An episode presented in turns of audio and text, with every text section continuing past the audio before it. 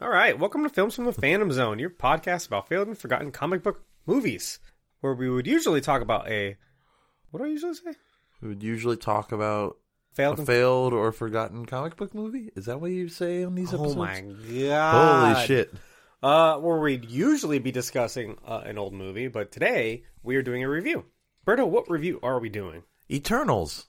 Marvel Studios Eternals just came out in theaters, not on Disney Plus, not streaming.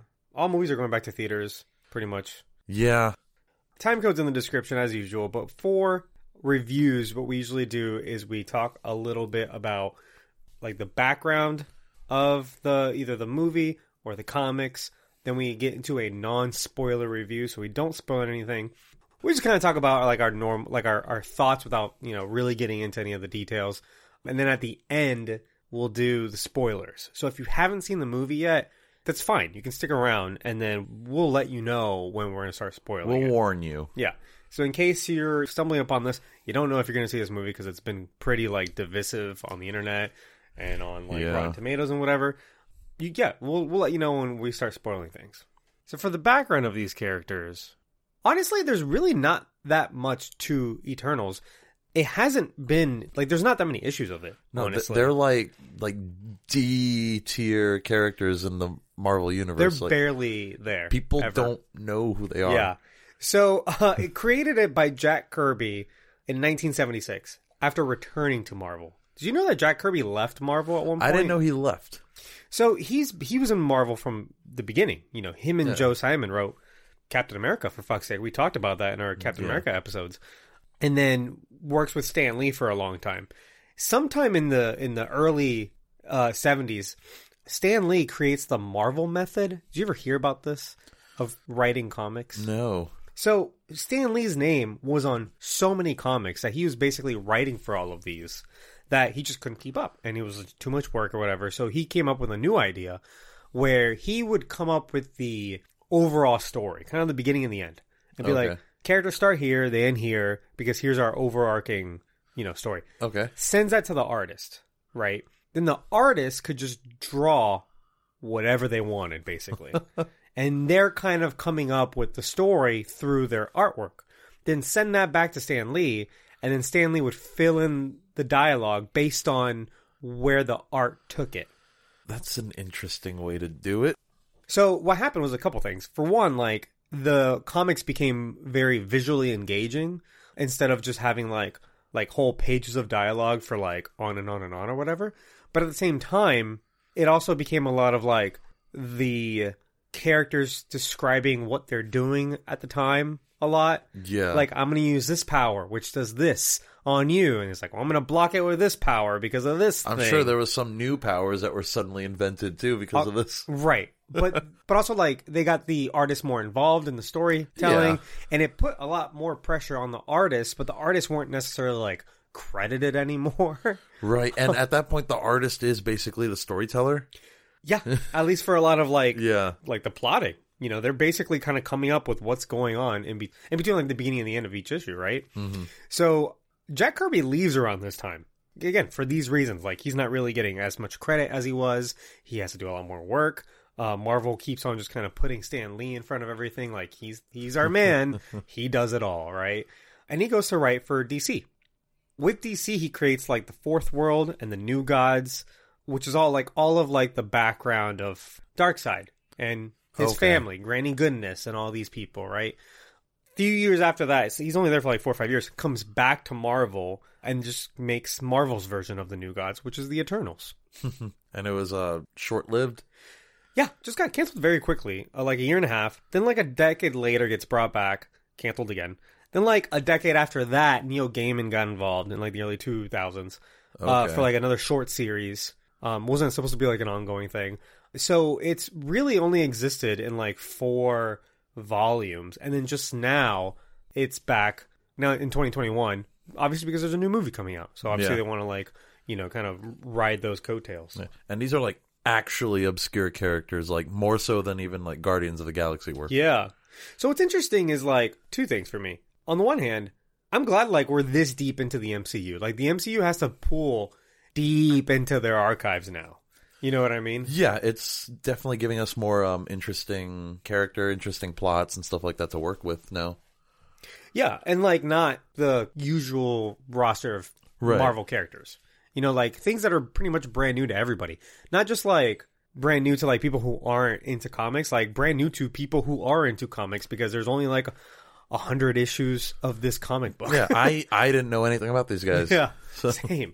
So the other thing that would have been really fun is that there was going to be a New Gods movie, and so this happens a lot in like Hollywood. One studio makes one movie, another studio tries to compete, right? yeah, So when DC wants to make New Gods, Marvel wants to make the Eternals. These are very similar concepts, right? right. And I thought it would have been so fun for those two movies to be coming out around the same time because it's kind of like, again, they're just the competition makes both better, right? Yeah, I saw an article recently that said that um, the New Gods movie was canceled because of the Snyder cut. Well, did we talk about this when we were talking about Snyder? I don't think so. I don't think because so. This happened afterwards. Yeah, this article or news came out like recently. This was, I remember, I was really mad about it. It was like shortly after the Snyder Cut came out. So it might have been like April or May or whatever. The movie was by Ava DuVernay. okay. She did that one movie for Disney. It's like a sci fi, it's about a little girl. Is it based on a book? Yeah. The something with time. Yeah, that one. Why the hell can I remember the name? I know exactly what it is, but It'll hit you in like five minutes. yep. So uh, just screaming out. so that movie basically like after the whole Zack Snyder thing, like it was kind of like on ice, and then Right. the Snyder cut included Darkseid and Granny Goodness, and now people are like, oh cool, this might carry into the New Gods movie, and they're like, nope, shut that down. we don't want any of this, and it kind A of sucks. Wrinkle in Time, by the way. We're going, thank you.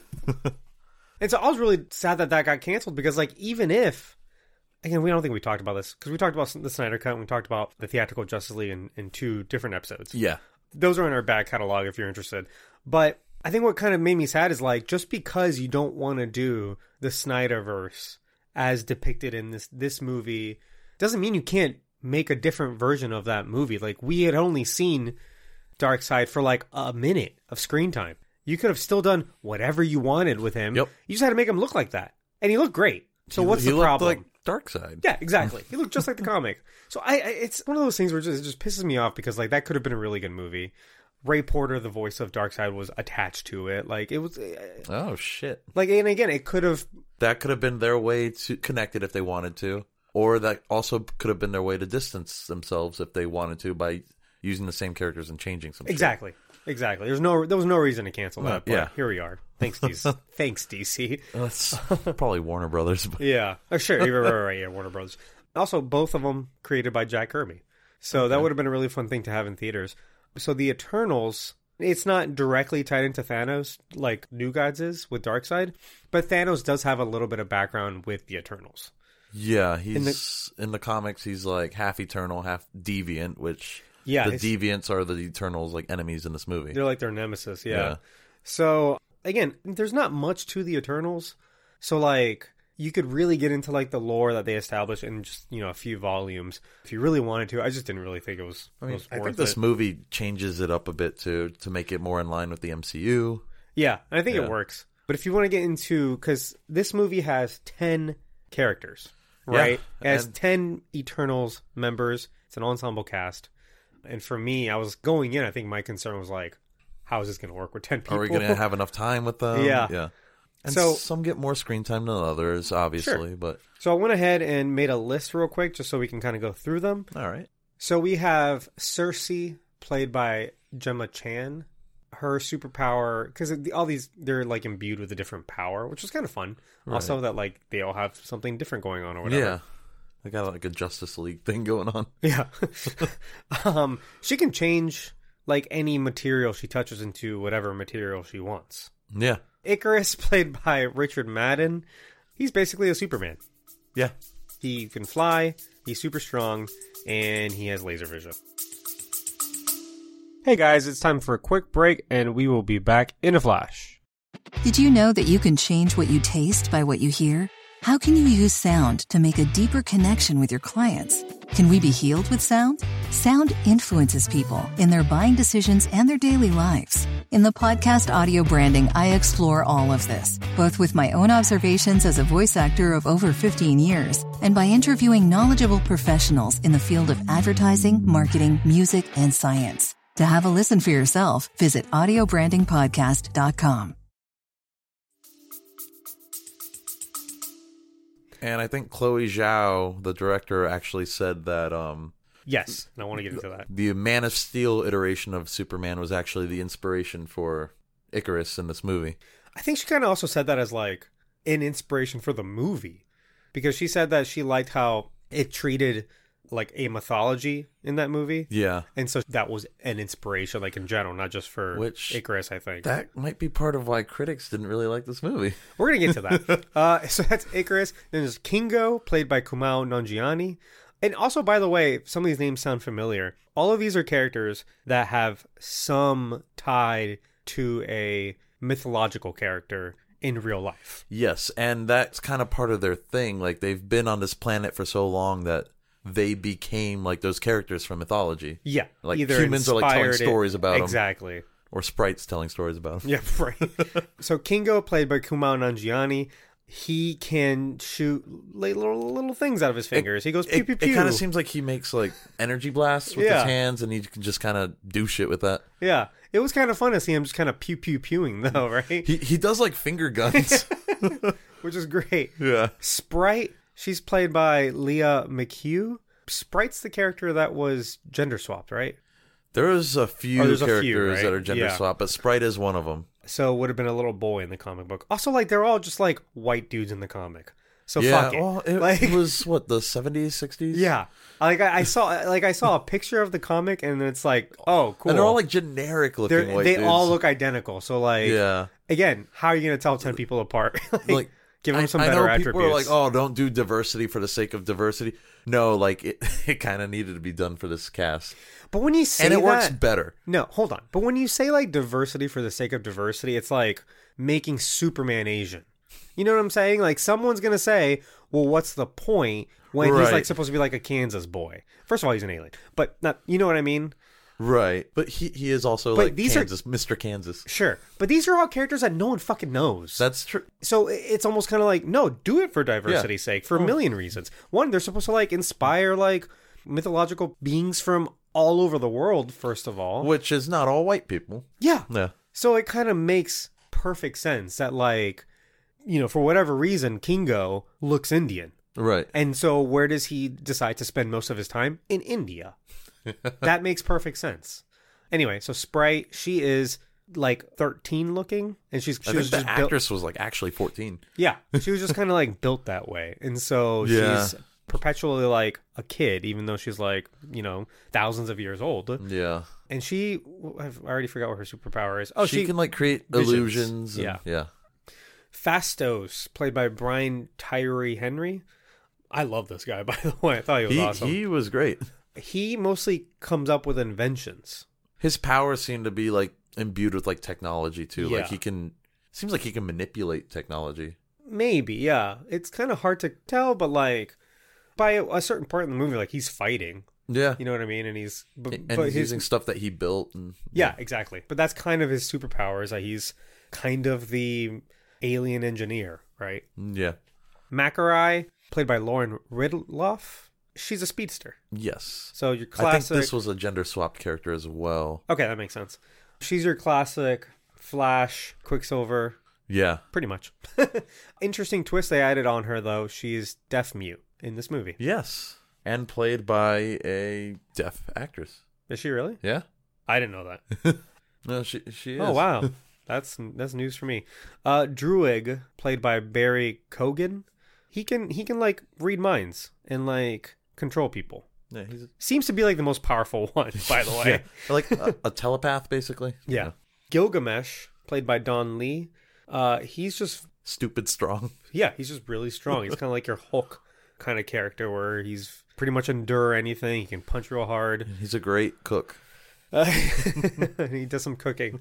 Gilgamesh is from it's like an ancient Sumerian like legend or text or something. yeah, the name's super familiar to me. I am not super familiar with that legend, Yeah. but I've heard it. Ajak, played by Salma Hayek. That was another gender swap, I think. Yep. I think pretty much all the women except like one.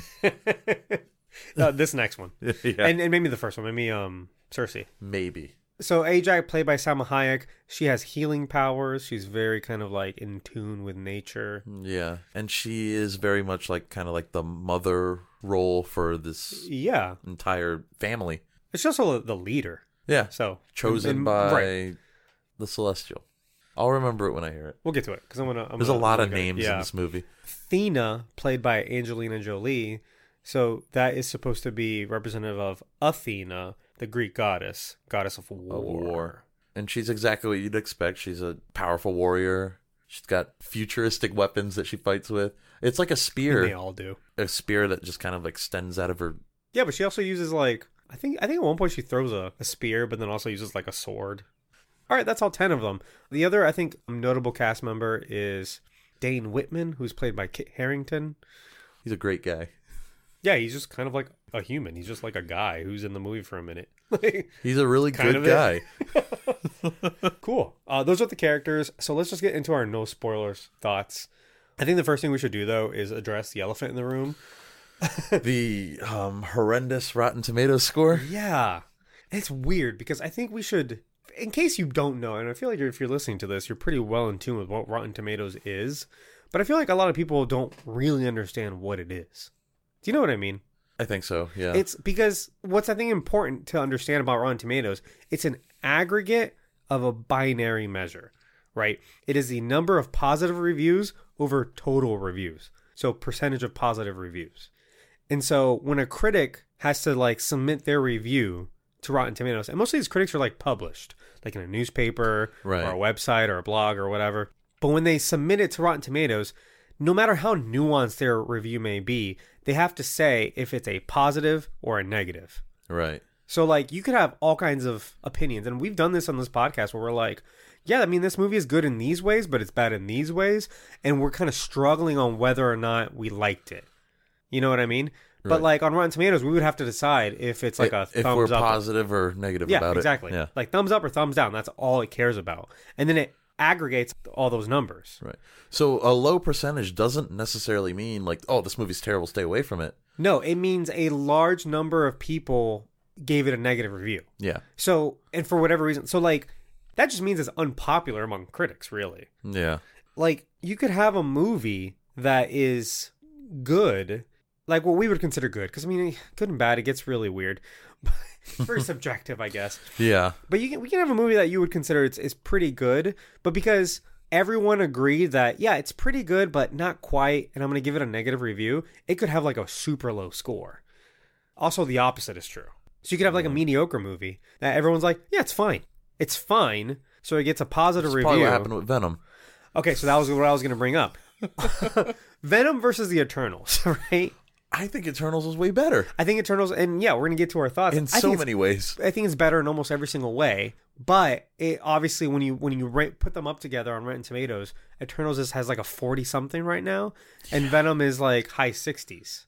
So I mean, they're close in score, but they look That's insane. you know like on a grade scale, you're like, well, that's an F, and this is a, a D or a C. so it's- I mean, I guess it's not that much better. But But the interesting thing is also the audience score. I believe the audience score for Eternals last I looked was in the 80s. yeah, it's pretty high. But like a lot of times, I don't I don't stress out about the audience scores because then you get like bots and True. people You- you have review bots. bombing and all this shit. Apparently they have new measures like to prevent that So- from happening. Yeah. Like I guess in some way you like you prove that you watched the movie. Do you like scan a ticket or something? I don't know how the hell they do that. I mean, maybe I have no, I don't know. Like I know for like uh, Amazon, like the way they know you bought it is because they You purchased know it you through the bought website. it. Yeah. So like I don't know with Rotten Tomatoes, but ah, it gets weird. Yeah. But something else I noticed is that like a movie that executes on what it sets out to be, despite being like what we would say is like good or bad, Mm-hmm. is going to be met more positively. So I think that's kind of what happens with Venom. Like Venom never pretended to be like this Oscar contender. You know, it was no, it was always going to be like, oh hey, it's more of the same of the first movie. it's Venom and Carnage. They're gonna beat each other up for an hour and a half. Take it or leave it. About on par with Transformers. you know what I mean? because it's short and because you don't have to sit through a whole lot of it. and because it has some fun moments in it. you don't we- really have to invest anything in it yeah, either. and we talked about that movie. We did a review for it. You know, parts of it can be enjoyable, even though overall it's a bad movie. We agreed. Reviewers are going to see that and go, "Well, that's what I was promised. It delivered on its promise." Positive review. Slap that on. Right. And if enough of those critics share that same thought, then that score can get pretty high, and people are going to see it and be like, "Oh, it must be a great movie." I mean, not necessarily. Like they may have liked it because it delivered on what it promised. You know what I mean? Yeah.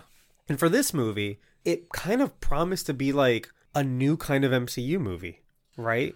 Like break the formula. In, in marketing, uh, do and stuff, something yeah. different. Yeah. and it does do that. it does, but it's it's what I'm saying is I feel like it's it's put trying to put itself in a different league of film. Okay. Like it's not trying to be a Marvel movie, it's trying to be like kind of this epic drama. There's right? a lot of it that feels like a DC movie. Yes, I want to get into that. And I think once it's in that realm, it's like, you know, if you're playing little league ball and, you know, you hit the ball, people are going to stand up and, and cheer for you, right? Like if you're a Right. kid, if you do that shit in the pros, they're going to be like, you're dumb, you're bad, get out of here. They're going to boo you out. So it kind of depends, your performance depends on the league that you're in. Yeah. Right. And I think by Eternals trying to be a different kind of movie, trying to be like this big, take me seriously movie, reviewers are like, no, slow your roll. That makes sense. Yeah. I've noticed a lot of times when like a movie, usually like a franchise movie, and this kind of falls in line with what you're saying, when um expectations are subverted a little bit, critics seem to not really like that. I think it depends. Sometimes despite they do, yeah. most of the time complaining that things are the same and they want their expectations subverted. Right. Yeah. So it's like what what do you actually want? Exactly. Last Jedi comes to mind. Yeah. Sure. well, last Jedi had really good reviews. It did.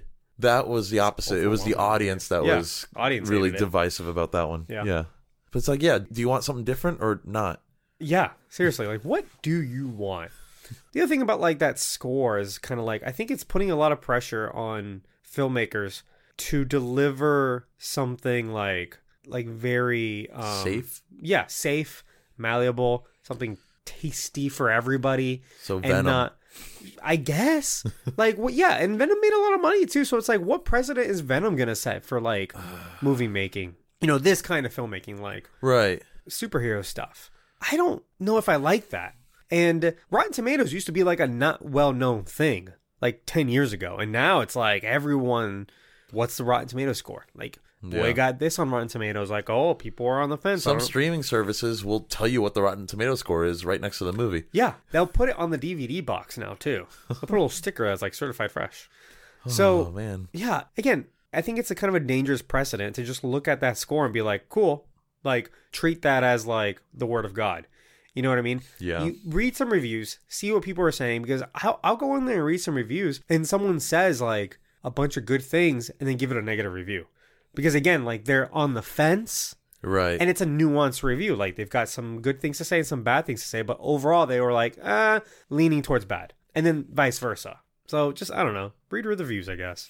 Like read an entire review, yeah. or just go see the movie, or just listen to us. Do that. Yeah, we're we're the word of God. Yeah, sure. so overall thoughts. We're in non spoilers. Our opinions. We've talked about I Rotten liked Tomatoes. I liked it a lot. Yeah. I it's weird though cuz like I wouldn't call it like a fun movie. Like it's not like oh, a fun ride. It's long, yeah. it's slower paced. It's Yeah. very much a character-driven story. It's almost like um like a family drama but on like a really grand scale. Mm-hmm. But I did enjoy it a lot and I really do want to see it again. I definitely want to see it again because I feel like I missed some stuff. It's really dense. Like there's a lot of uh, exposition. There is. I think it's a good kind of dense, kind of like Lord of the Rings. Yeah. you know.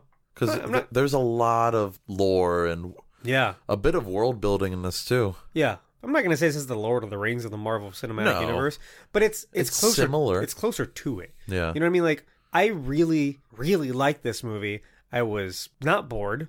Like No. I feel like I was engaged the whole I was time. very engaged. I was riveted. I was really into it. I was expecting something different than the MCU in a good way. And a lot of people are throwing that word around like, oh, it's different. It's different. That can mean a lot of things and that can be interpreted as like a bad thing. But Right. I, Marvel has Mm-hmm. a formula. If you don't see that, it's kind of like it's good and it's bad, right? and it's might be one of the reasons I really didn't love Shang Chi. Like I liked it a lot, but I was kind of like I feel like it seemed like it was going to do a lot, and then kind of like stayed within the safe Marvel Well, it- formula. It, was an MCU origin story, so well, I mean, and that's the thing. I was kind of like hoping for something different. Same thing happened with Black Panther. I thought Black Panther was kind of boring. when yeah when they got Ryan Coogler, I was like, oh, they went and got like a real guy. They got like a good director. He's gonna do something different. We're not gonna get the same Marvel stuff. There is some of that in that movie, Hmm. but for the most part, it's a super safe plot. It's a super safe story. Yeah. And by the end, it's just kind of like CGI punch him up, right? Hmm. And I'm like, okay, cool. It's fine. It's good. But I wanted so much more. Right. You know. And I think here, Chloe Zhao just won an Academy Award for Best Director. Apparently, For she no- had a lot for of No Man freedom Land. for this movie too. Yeah. This might be one of the higher pedigree directors that they got in that kind of sense.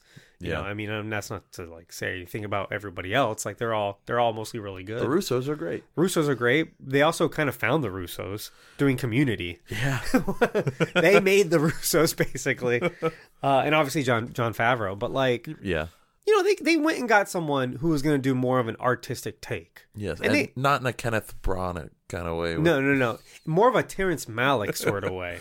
Because when I watched this movie, I thought this is MCU as told by Kenneth, or not Kenneth Brown, fuck, Terrence Malick. As told by like Terrence Malick and like Zack Snyder. That's what I saw when I saw this movie. And when, to your point, when she went and said, oh yeah, my inspirations were like Tree of Life and like Man of Steel, Man I'm of like, Steel. I see that 100%. and I still think Man of Steel might be one of my favorite DCU movies, just the way it it. And I was cold to it when it came out, but I warmed up to it eventually. Yeah. Like on our re- rewatch. Yeah, Yeah, because we it, did it an was episode it on was it. different.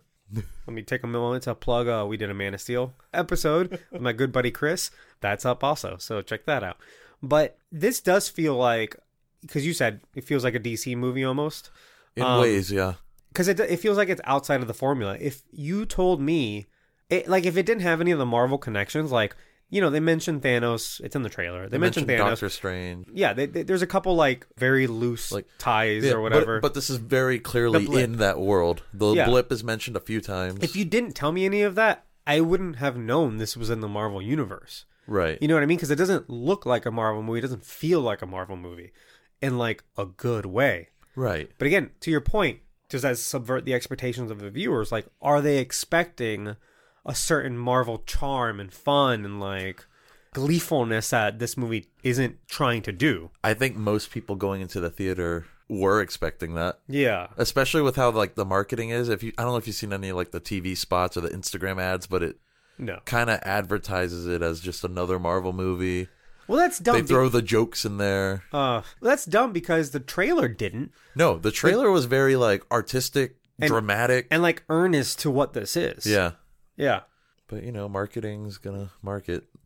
That is true. the other thing is like I feel like the MCU has succeeded largely due to like they take a like the superhero popcorn flick format and they've injected it with really good human characters and really good human moments. You know, from Iron Man to like Captain America to like all these movies. Oh yeah, That's what separates, I think, an MCU movie from like Venom. That like you don't really feel for these characters. You don't feel like they're real people. You know what I'm saying? Yeah. And if you want to talk about uh, human moments, I want to talk about the Guardians of the Galaxy movies because those movies do it perfectly.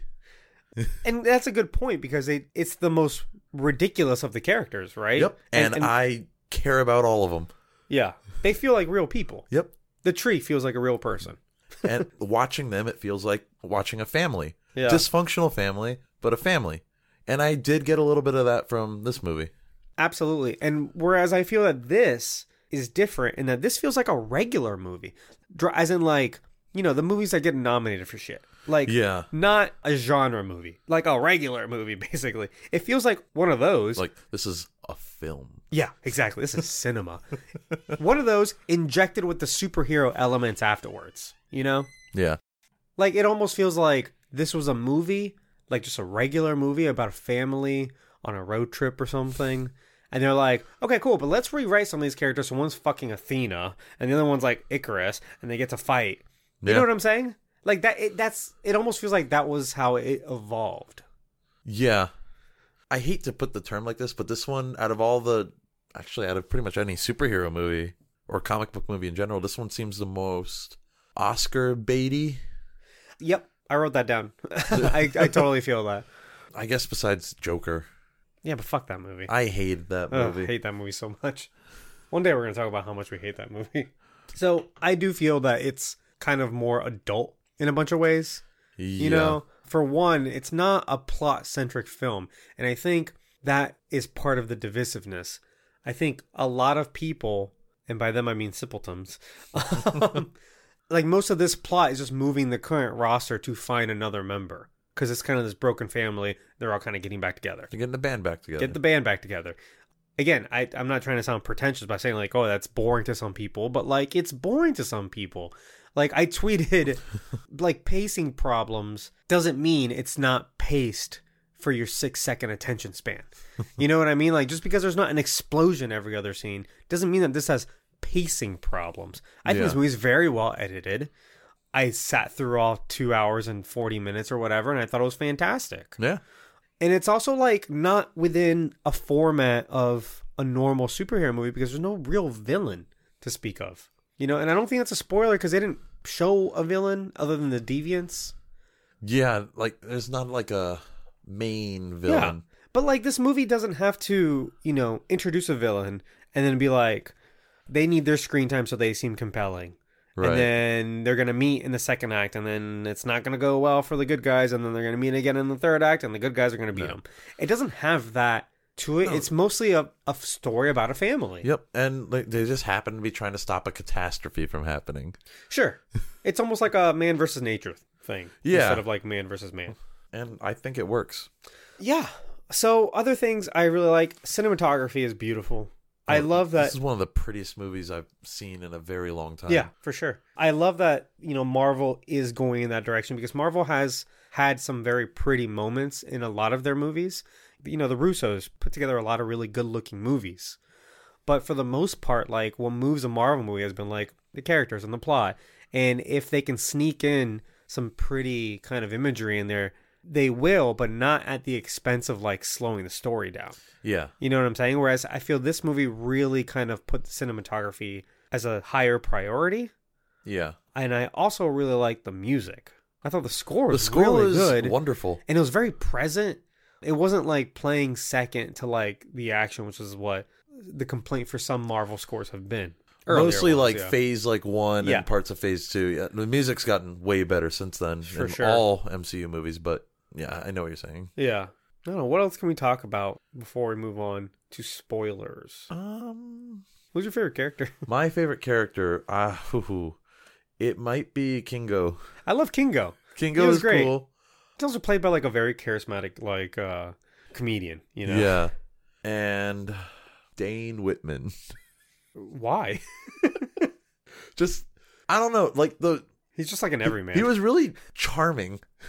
Hey, okay, sure. Like that part where he like he's running to go help and he tries to like jump over the barrier. He's like, oh nope, can't do that. Just a regular guy. Oh yeah, he's just he's just one of us. Uh, it reminded me a little bit of Dan from Venom. I do I do like Dan from Venom. That's maybe one of my favorite parts of He those was movies. one of the highlights Yeah. of that. He's just one of us. Yeah, he's just a guy. But yeah, spoiler free. That might be all I have. Yeah, pretty much. Again, I think it's a really good movie. It makes me think a lot about like Guardians of the Galaxy and Iron Man 3 and like Ant-Man in ways that like that was when the MCU was trying different things out. See, like they're trying to like Yeah. stretch out the boundaries of like how far can we push the MCU? Winter it's still Soldier Marvel. too.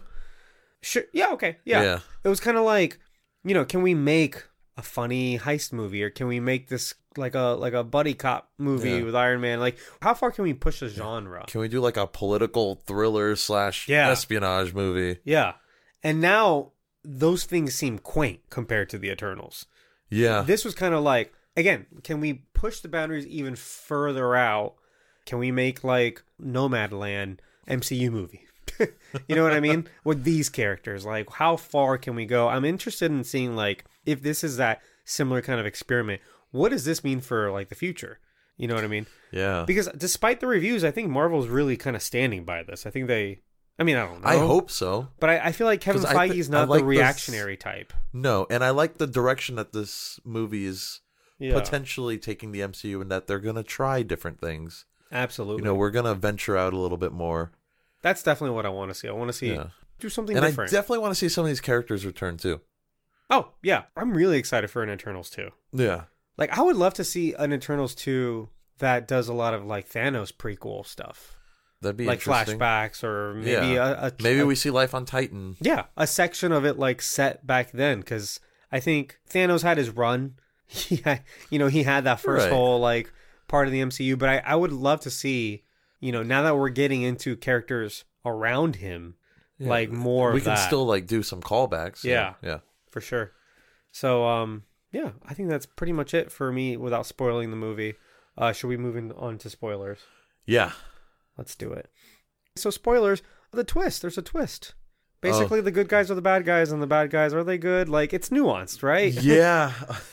so the Eternals find out that their purpose is basically, yeah, they're protecting humanity, but only so that they can become populated enough and advanced enough to provide energy to create a new celestial. yeah. They're breeding a celestial. And how is a celestial born? Well, they come out of the planet like an egg. Yep. yeah, there is a lot going on again with the lore of this. Yeah. It opens on a crawl too. yeah. which it took me by such surprise that I like put my drink down. I was like, "Fuck!" Like I gotta like prepare my body for reading. like I wasn't prepared for this, you know. it reminded me of when I saw Rogue One, which was the first movie in Star Wars that wasn't like a Star Wars episode. yeah, and it didn't have an opening crawl. So like when it didn't have an opening crawl, I remember we were talking about. This, I'm like, "Is there gonna be an opening crawl?" And We're like, "We don't know. This is like a new thing." Yeah. And it was like jarring because it just Yeah. starts. It just said Star Wars, and then it just started, and then the scene, and my buddy hit me, and I'm like, "What?" And he's like, "There's no crawl." I'm like, "I see that." so this had the same exact effect, but inverse, right? Yeah. I didn't know I had to read, and luckily, a lot of that information I kind of already knew going in because I I did some minor research, Okay. but like it just I don't know, it, it took me by and, surprise. and the crawl basically like sets the scene it talks about like you know Yeah. hey you know the eternals came from this place their enemies are the deviants it's very simple and you actually find out later in the movie that some of that information is false what specifically? Because I remember seeing one thing, I'm like, it confused me the whole fucking movie. uh well uh it says that they're from some planet they're not from a planet at all That's what they think, though. yeah that's what the Oh, okay. they think that they are Okay, gotcha, gotcha. which gotcha. makes me think that maybe the crawl was like you know from the point of view of an eternal Did the Crawl say that Ajax betrayed them?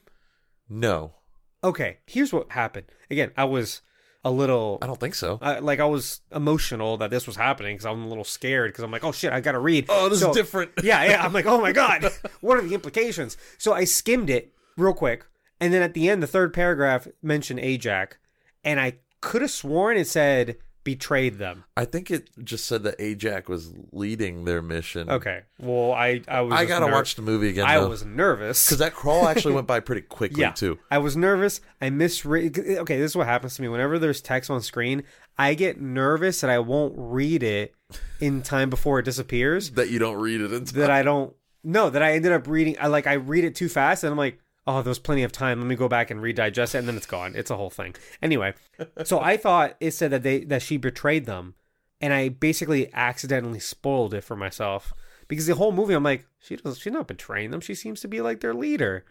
And she then she- never really. She I guess she technically does and then she right, she does sorta.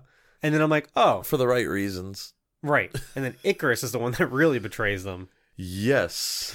But what's interesting about this, and again, there's no clear cut villain. No. It kind of becomes like a little family feud. It's more of a family feud because by the end, they're just all like on different sides of this debate. Some of them are fighting for it, but then by the end, they kind of all forgive each other. as a functional family would. Right.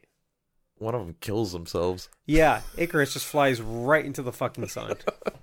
um, uh, which is poetic. Sh- Yeah. But what's funny about that is like the story wasn't written around him after he flew into the sun. He's flying into the sun in present day, Yeah. which means he's just like, eh, I might as well fulfill my destiny, right? And just go right into it. well, he was um very very conflicted. yeah. And that's It was one of those things It's where fair, I like think. he he was like sworn to this duty. We find out that he finds out the truth of like the Eternal's purpose way before the rest of them do because Ajax tells him Well, like by like two years, yeah. "Huh, like two thousand years. No, I thought it was, just a couple they of it years. was whenever they left Babylon. Oh, really? Yeah, No, It- Mexico. he said Babylon. They left Babylon way before. Me- Mexico was a few hundred years. Remember Mexico. they're all together I in think Mexico? is when they separated, but I think Babylon is when he was told about it. No, because she was like, "Oh, he left me." I thought it was just a few hundred years or whatever. Ah, I have to see it again. Yeah, Not the, important. the timeline's long, so Yeah. But yeah, he finds out basically their true purpose before everybody else, and he's like lying to them all this time. I guess he kind of puts himself into exile too, because that's why he left Cersei, because they were romantic with each Well, other. well, he leaves Cersei. Well, I think when he finds out, I thought he goes to see Ajax and never goes back. Maybe So that was after Mexico. he left Cersei We're gonna have to rewatch the movie because it's implied because he well he says because he couldn't hold in this lie. Yeah. Yeah. So just to kind of like recap It's again, hard I to mean, you've- explain. it's hard, right? But I mean, hopefully you've seen the movie if you're listening to us spoil it. Yeah. But if you've sort of forgotten, like we have, the Eternals are created by the Celestials, I and gotta we've look up their s- names. We've seen it's I- I- Irish, Irishim. Ir- Irishim. Irishim's the main one, right? Irishim is the main one, the judge. There's like 20 of Celestials Which uh, one's in the Marvel one being Comics. born? Ta- T- Tia to, to fucking shit, bro. Did I not write this down? Tiamat Tiamat. Tiamat. Yeah. The Celestials created, well, in this case, oh, fuck, what was the first one's name again? Irisham. Here, Ir- Irisham? Irishim Irishim. Irisham? I don't know. Look it up real quick. Okay, I'm looking. I'm looking. We'll find it before- Irishim. Erisham. Okay. Yeah, it's basically what I said. Erisham creates the Celestials. They think that they're like sentient aliens, basically, that just can't age. But really, what they're closer to are robots. I guess like androids. Sure. Yeah. At one point, we see kind of like their little factory, like Yeah. hundreds of them like being molded and created. And- It's it's a little weird to see.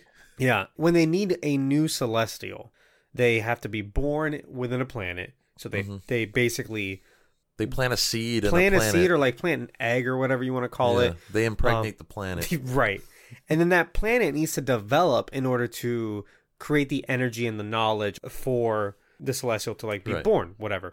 So they send in the deviants first to wipe out Uh, predators that were yeah, like dinosaurs. yeah So that humans can properly evolve. Like Mm-hmm. a and an an intelligent species can properly evolve. Then they send in the celestials to help that species evolve, aka get rid of those fucking deviants. We Eternals? don't need them anymore. Oh yeah, sorry. Yeah. The, yeah the Eternals. And The I Cel- guess the reason why they didn't need the deviants is because I guess the deviants kind of like went rogue and started killing the humans. Oh, is that it? Yeah. I thought they served their purpose already, so they're like, no, fuck Uh, no, it. they were they were like flawed. Yeah. so Eternals are basically lied to about their purpose. Mm-hmm. After they finish with the demons, they're basically just kind of hanging out. Stick around, uh, until the don't get involved, wait for further instructions. yep for thousands of years. Yeah. And so they're just kind of like bored, really. Like they're looking for purpose, they're looking for a reason to continue to exist. And I like that you actually see that in some of the characters yeah. too. yeah, some of them like I mean, you look at Kingo, he might be the happiest one because he found a purpose. He's like a big time actor and in the Bollywood. biggest star in Bollywood. He's had a dynasty because he keeps pretending to be like a different family member since his like great grandfather or whatever. And the ones that are kind of like lost are the ones that like don't have a purpose. like um, Icarus. Yeah. And Sprite. Sprite. Cersei's just kind of like living Yeah. life. And I read a lot about how like this is kind of a religious allegory. The Celestials being like God created like angels and demons for the sake of like helping humans. Like the humans, we're like we're the children of God. The angels are nothing. like They're tools of they're- God. Right, exactly. And so are the demons, basically. They're Yeah. like fallen angels and shit. So they don't really have the same free will as we do. And they're really just here to like help us. hmm Which is a little sad. Yeah, well, yeah, a little, but Especially you're not since supposed they're, they're kind of sentient. yeah you're not supposed to feel for them though the angels and the demons but that's kind of the the allegory that they're painting is that they're also kind of like looking for their purpose in a time when like god is no longer present basically he's like i'm out I'm out. Wait. yeah Just you just wait. chill and now the angels are like What do now we what do? do we do like do we hang out with like the mortals like But then there was also I read uh, someone pointing out that like there's a lot of like seven of these uh, Eternals. Of course, it's seven. Yeah. Um, can be seen to represent like a different mortal sin. Okay. So you have like a sloth, and you have a glutton, and you have an anger, and you have pride. who's the sloth? I mean, it's a loose theory, but like Yeah. pride would be Icarus. Envy is definitely Sprite Sprite, who straight up says that she's envious of Cersei and of Um, humans. Yeah. Athena could be anger. There's also a couple biblical quotes in it. There's uh in the beginning, uh, and then at the end they say the truth will set you free. They do say that. Are we still in the twist? Well, I think also the twist can also fit more into this whole kind of angels versus demon thing, where they're realizing that neither is good nor evil. they just are. and they yeah basically all deeply flawed in their own ways Yeah. they're all serving a purpose that they're just now learning about there's also that deviant who like becomes more and more sentient And then dies. yeah that would that i mean I do wish that was touched on a little bit more. If I had to Same. complain It- about the movie, it'd be that. exactly same exact thing Because he, I- he like he started to become interesting, and then he got Yeah. killed off. did he die Yeah. Oh, Athena shit. like killed his ass. oh yeah i guess you're right oh yeah she sliced him into like a million pieces yeah. that was pretty cool but like still on the twist it also brings us to like the third act which is like a battle between like icarus sprite and the rest of the eternals yeah except for kingo who's like hey you know i think icarus is right but i'm not gonna fight you guys over it and that was Which a great I point kind of respect yeah and i'm glad i saw complaints like oh king's not even in the in the end of the movie yeah for a reason Yeah. he agrees with icarus but he also loves his family and does not want to fight them over right it so he just bows out i think he just kind of like whatever happens happens Yeah. And that's completely fair. it's fair because he believes what he Yeah. was created to do he believes in it Exactly. It's hard to say like who's right and who's wrong yeah because I mean for a minute I'm like am I siding with like who am I siding with here?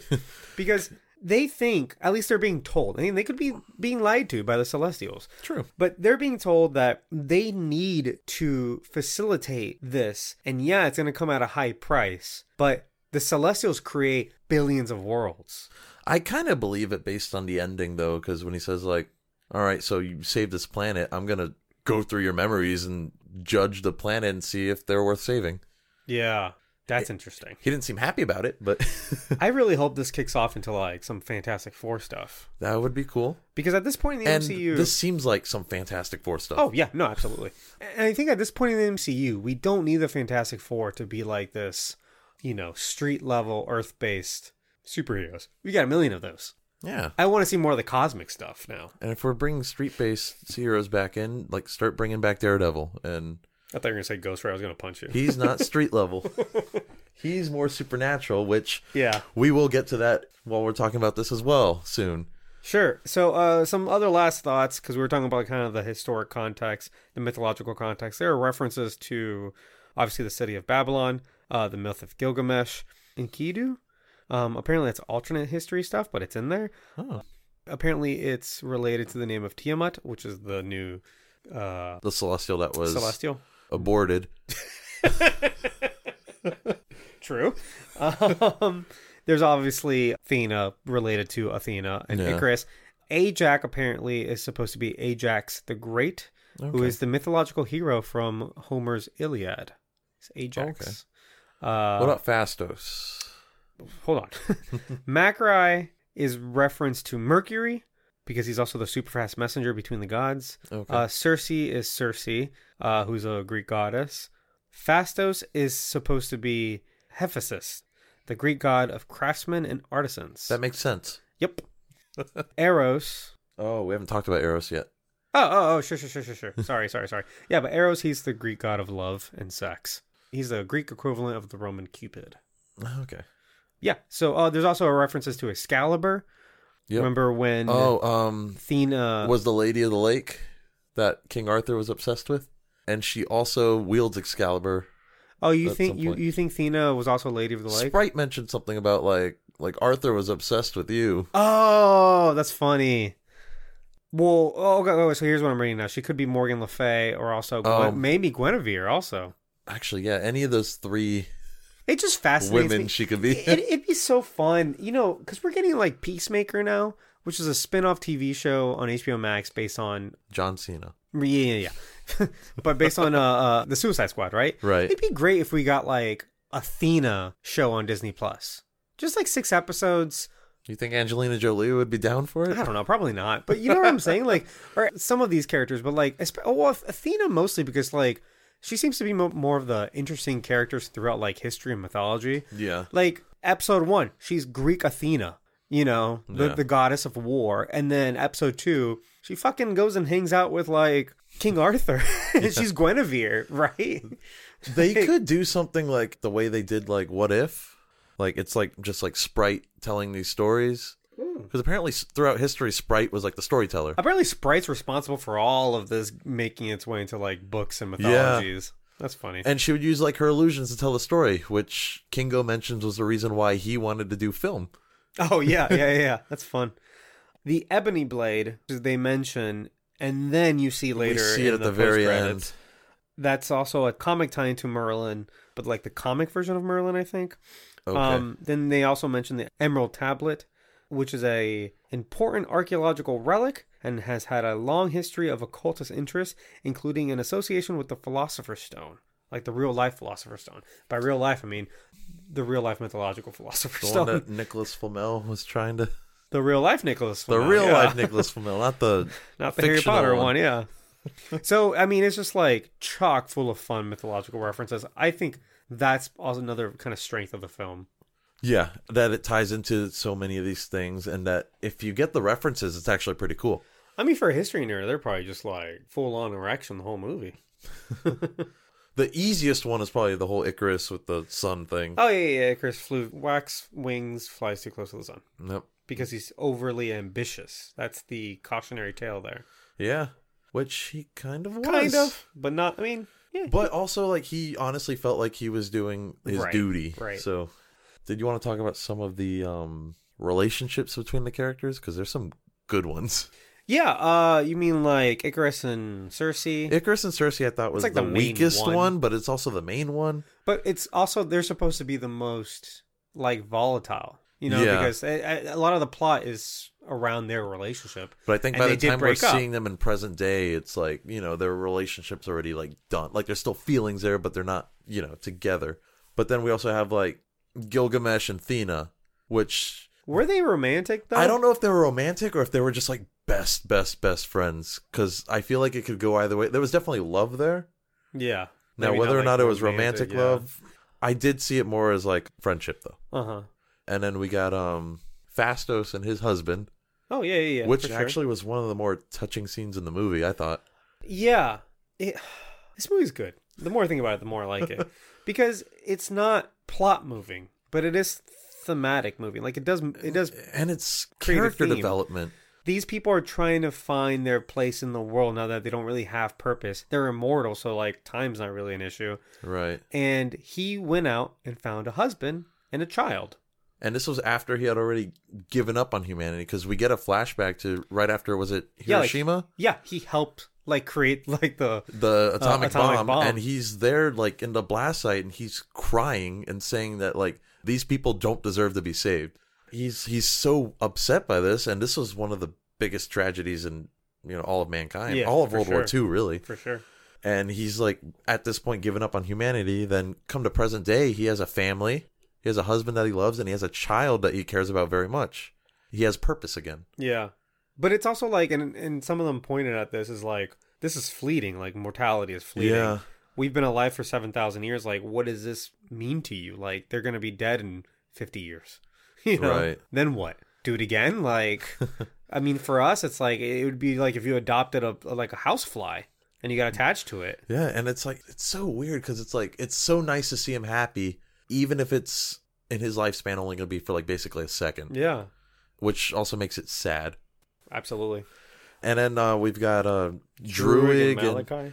is it Makari or Makari? It's Macari. Sorry. I'm Makari. sorry. They just have chemistry, So, fun fact that wasn't part of the script. really. Their, their romance, they wrote that in because the actors had good chemistry. Because like when they first see each other again after a long time, the first thing they do is they just they hug, they touch foreheads, and like Druig just looks so happy to see her, Yeah. and he was previously just this angry, angry little fuck. Yeah. He's definitely like the anger if he's like a deadly sin. But by the end of the movie, he grew on me. I ended up actually liking him quite a bit. I think he also kind of represents kind of that whole ethical debate of Yeah. like what amount of interference in human life is okay. because Because he's the one that he can control minds. right, and he was like, he's like, I can stop war right now. Yeah. But you're also not letting them learn. Correct. And uh, obviously, the Celestials want that to happen because at, at one point, someone says this war creates more population. More population and a um Like, boost in Technology. technology. Yeah. So, war is good for them. They want wars to happen. but they personally don't, and that's why they're so conflicted about it. Like Right. The Eternals don't the, the Eternals don't no. because they're good people. right. It's, uh, it's, it's a good movie. Listen, There's a this is lot good of movie. nuance in this Th- movie, that's the thing. People don't want nuance, they want explosions. but yeah, like the relationships between the characters, I really like. Even Cersei and Dane, they have like kind of like a just mean, a maybe. standard Th- boyfriend girlfriend yeah. thing going, but like it feels real. Okay. Like she's like trying to FaceTime him and stuff while they're on their trip, you know. Yeah, it was pretty fun. and all the, the other ones are like, why are you even using a phone? Like, we're so far more advanced than that. And then she shows Icarus like a Snapchat filter, and he's like, "Oh, The post-credit scenes. You want to get into that? yeah." I didn't We'll talk really, I about this. didn't really look too much into these characters, but there is something really exciting about this. It almost feels like a Phase One movie where there's like a Marvel reference, and I'm like, oh, like what is this? Like I don't know, you know, like who are these characters? And a lot of these post-credit scenes for a lot of this other MCU stuff, it's been with established characters. So it's just kind of like their post credits are like, oh, cool. Where do their stories go next? Whereas this is more like, who is this? Like, what is Yeah, this new like thing? everything here is like new. yeah, and that's I think that's the, the most exciting We part. Like, we don't see any characters from another MCU yeah, movie. in bravo, this. thank God. I They're didn't- I didn't need referenced, it. but we Yeah. don't see them. Yeah, who needs it? Like, it might have been fun, but like for a minute, but like you didn't you didn't need it. They didn't have a place in it. No. Maybe in a post-credit scene. Maybe. So like uh, at one point when they're on the dinner table, Kingo mentions that like he played with Thor when he was a kid. Yeah, he used to follow him around. And I'm like, that would have been really fun to watch because Thor's like 5,000 years old or something anyway. Yeah, So, like, th- there's some overlap there because they got here like 7,000 years ago. That, that might have been really fun in like, a, you know, like a post credits or like a, or whatever. But first post credit scene, if I remember correctly, is Eros, right? yes. Played by, what's his name? Harry Styles So, like, if and you, the crowd went wild. Yeah. And I knew he was in this movie. But if you put Harry Styles in a lineup with five other guys, I would not be able to point him No, out. and I it's just like the don't only know other him movie I very could think well. of that he was in was Dunkirk. Oh, he was? Yeah, one of the, one of the guys in it. Oh. I didn't know he did that much acting. I don't think he does much acting, but like he has been in other movies. Gotcha. Yeah, but we were sitting next to some girls who just went fucking nuts.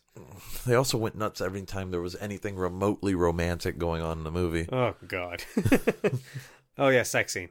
Oh yeah, there's a sex scene. Cool. Marvel's first sex scene. I, Iron Man one had one though. No. Yeah, they he's had, they had- banging that reporter. Yeah, no, no. They woke up next to each other after the fact, and you can deduce that they had sex. I think you see some don't- of it. They make noise at least. Ah, I'm gonna wa- I remember rewatch. Tony Stark going like, ah, ha, ha. yeah, but they're, they're not. No, they're not having sex though. They're just like in bed, and then it, like Messing cuts to- around. yeah, they're just messing around, making out, and it cuts to them the next morning. this is Obviously, like you actual assume- sex, Oh yeah, there's there was like Like, thrusting. re- removal of clothing. yeah, So Um, uh-huh. we're talking about oh yeah, Harry Styles. Yeah, cool. Whatever. He's gonna be in a movie or he's Arrows, the He's brother Eros- of Thanos, brother of Thanos, also known as Star Fox, Star Fox, not the Nintendo character. dual barrel. That's Peppy that says that. well, in this, Pip would have said it. Pip is is it Pit? Pip? Pip was it Pip? I think it's Pip. The leprechaun The looking guy, little yeah yeah played by um Patton Oswalt, Patton Oswald yeah. who also plays Agent Koenig in Agents of Shield. Yeah, but none of that matters, Bert. it matters. He's also oh fuck, what's that show called? Oh, Modoc. Modoc. Thank you. I haven't seen that show yet. It's pretty funny. He's Modoc. Is that show MCU canon? No, but it is Marvel, and it, and it's a fun kind of It's one. like an thing. adult like animation, right? Yeah, Okay. yeah. It's like um, it's the same style as uh, Harley Quinn. No, No. it's the same style as Oh. like uh, fuck. What's that? Show? What was The Seth Green? Simpsons. No, Seth Green. Robot show. Chicken. Robot Chicken. Yeah, Oh, is it like a bunch of shorts? it's not shorts, but it's that animation Oh, style. oh, okay. it's like okay. uh, it's like stop motion, Stop motion with, action like, figures yeah. and things like that. Yeah, yeah, not claymation, but just stop similar. motion. Yeah. but it's good. Yeah. Okay. I mean, I'll have to. ch- It's Hulu, right? Yep. Yeah, I'll have to check Yep. that out. Anyway, arrows, cool. It's more shit. Mm, Yeah. Um, I didn't really. I lo- I I mean, I looked up a little bit about who he is because I wasn't too familiar, but he's another Eternal. He's another eternal cosmic Yeah, character, and apparently so was Thanos. Thanos was also an Eternal. sort of halfway. Yeah, but he had a little bit of deviant in him. Yeah. So that's why I'm saying I want to see maybe a little bit more prequel. I want to know a what little more Thanos was like as a flashbacks. kid. I want, yeah, I want to see a little bit of, and I hope with this Arrow stuff we get a little bit more of that because he's even introduced as like brother of Thanos. Yeah. Apparently going to be important going forward. It seems. Yeah, so I want some flashback juices. I want some Thanos background. Like that'd be really interesting, and and a fun way to kind of tie all this together. Yeah. you know, And we have uh, our second post-credit scene. your boy Dane. He's My boy Dane, Dane Whitman. I just here's the thing. He's like supposed to be the regular guy, so I was just hoping he'd just be a regular guy, and at the end he's like, actually, he's a superhero too. Sort of. he's got the sword. Yeah, Dane Whitman is The in- Black Knight. The Black Knight in the Marvel comics. Apparently, at some point, not Dane, but like the Black Knight before him, which I think was like It's like his Dane's whole f- uncle. I it's think it was his his family, uncle. yeah, it's like, which uh, his uncle's actually mentioned in the movie. Oh really? Yeah, wh- when uh, Cersei's FaceTiming him because the world's about to end, she's like, "Oh, you know, you always said you wanted to make amends with your uncle. Now is the time to do that." Oh, But apparently, his Okay. uncle fought Iron Man at some point. Maybe not in the MCU, but in the comics. I don't know if that lines up, but yeah, maybe. but he's the Black Knight who is more of like a supernatural type character. So it kind of falls in Mm-hmm. Well- line with like Blade, Ghost Rider. The ebony blade has like souls of people. in it. Yeah. Kind of like Katana. Kinda like sword from Katana, Su- yeah. this is Katana. she's got my back. anyway, But uh, we do hear a voice at the end of the movie as Dane's about to grab the sword because he's like conflicted about like picking it up. The voice just says like, "Are you sure about that, Mister Whitman?" And we don't know who that voice is, but a lot of people think it's Blade. we do know it. The director said it's Is it- Mahershala Ali. It is. Yep. Okay, so Blade is in the MCU now. Yeah, yeah. That that was 100 percent blade. Mahershala Ali. Okay. Although it kind of sounded like also um Jeffrey Jeffrey Wright. I was I was like, is the Watcher getting involved again? How easily he gets involved now. so it was uh it was Cottonmouth from Luke Cage. Correct. Yeah. One of those. Also, there are casts. three people in this movie that have other roles in the MCU or MCU adjacent. We have Blade slash Cottonmouth.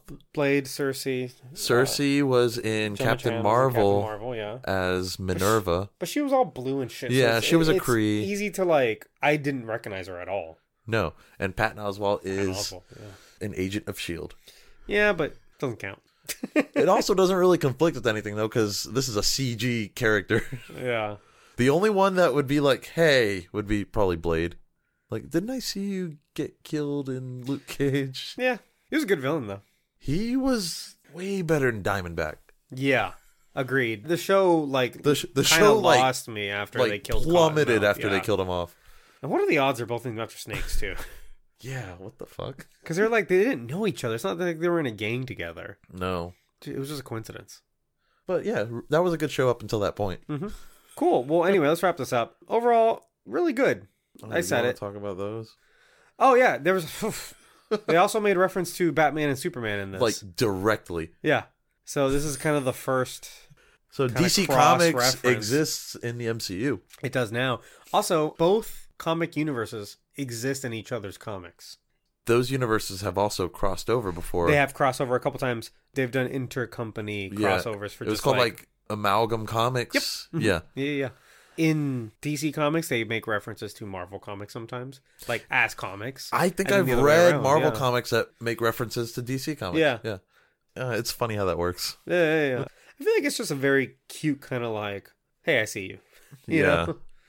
It was almost kind of fun that like there was almost just as much DC referencing as there was Marvel referencing Yeah, because we got two, maybe three DC references because I think they say Superman like twice. yeah. Batman, and then obviously they, they mention Alfred. Um, yeah, really, we heard Thanos once and Doctor Strange once, and that's kind of it. So I'm and like, Dane Whitman really wants to get turned into a giraffe. yeah, yeah, yeah. yeah. but uh, again, like if you told me, if I didn't know what this was, and you're like, oh, this this is in the DC universe, I'm like, yeah, it looks like a, It a could DC be. m- movie, so sure, yeah. So Yeah, I mean that's that might be it for our spoilers. yeah, again, really good movie. It is definitely a formula breaker for Marvel, and I think that's the main reason some people didn't like it. But I think it's hard to, at least for me and, and people I've talked to, it's hard to to not like this. Yeah, It's I a- love this. Yeah. It's a little bit longer. It's a little bit slower paced. Mm-hmm. It's mostly a character movie, but that's good too. Like we can do different things also, you know. Yeah. The Marvel universe doesn't all have to be the same kind of movie in and out.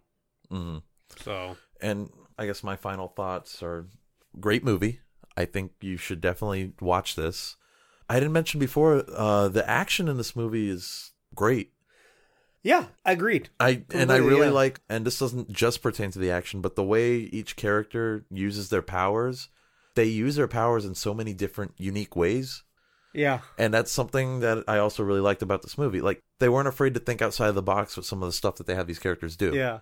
Well, it's like kind of like with Cersei, I was kind of like, what's she going to do in a fight? And then I see it, I'm like, oh, that's pretty good. Yeah. Good for and you. then um seeing the speedster move looked really cool actually. Yeah.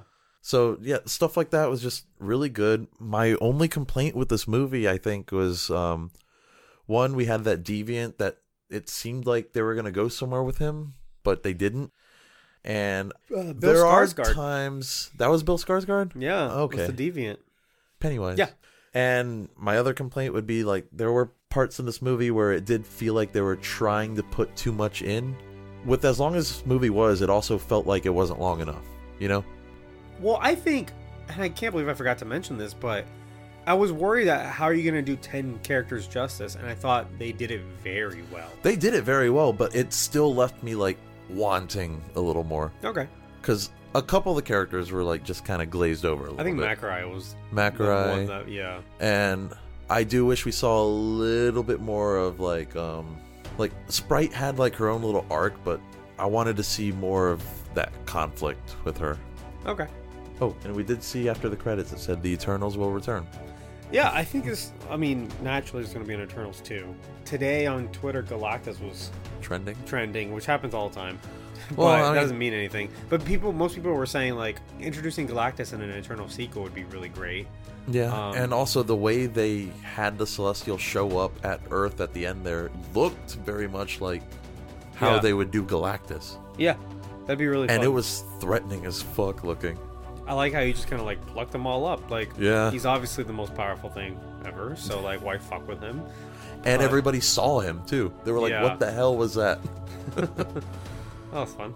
I'm glad London didn't get fucked because when they showed London again, I'm like, man, London, London gets fucked almost as much as New York in the Marvel universe. The Dark World. Yeah, and Spider Man. Spider. Oh yeah. I was like, oh fuck, we're back in London. There was only a small fight with the deviant, and that was it. So, this has been our review for the Eternals. We do this pretty much every time there's a new movie coming out. Our next one will be uh, Spider Spider-Man. Man. But yeah, guys, thank you for listening. Thank you su- for subscribing to your podcast app. Thank you to that piano dude for our musical intro. Guys, make sure you leave a rating and review on Apple Podcasts or uh, YouTube or anywhere else that allows you to leave ratings or reviews. That being said, all these episodes are available on YouTube, just as podcasts. If that's how you like to get your podcast, like to throw up a Chrome tab while you're working from home or whatever, Yeah. you can do that. Throw it on your TV. Yeah, sure. You can find us on Instagram at Films from the Phantom Zone, and you can find us on Twitter at Films from PZ if you like to argue with us. Uh, we're also on TikTok, and yeah, that's it. at Films from Are, PZ. are we on another platform? I had to think for a second. There's just too many things. Um, but please tell a friend. and if you've told a friend, thank you so much for telling a friend. Great way to spread the joy. Spread me and Birdo around a little bit. yes. Oh yeah, all these episodes are streamed live. If you want to hang out with us, if you want to be a part of the show, we are on Twitch right now. Yeah. If you want to play pranks on us, Oh yeah, we're cutting that bullshit out. um, we got it pranked. That's on twitch.tv slash films from PZ. And we stream these episodes when we record them most Monday nights. So we've taken some Mondays off One time we had to do a Sunday. For the Yeah. most part, Mondays around 9 p.m. Eastern Time, we're here. So come join us, hang out, talk to us in the chat, be a part of the show. It's super fun. That's it from me. That's it from Berto. Yeah, that's it for me too. I don't, Cool. I got nothing. And we will see you with our next episode, our regularly scheduled episode, and then when we review Spider Man No Way Home. Do you like that poster? I don't like that poster. It, it looks kind of fan arty. It looks very fan arty, very Photoshoppy. Don't like it. I get what they're doing. I get it. I get it too. It's But- it's definitely a fan servicey poster Oh yeah. intentionally. Yeah. All right. Anyway, All right. bye. Bye.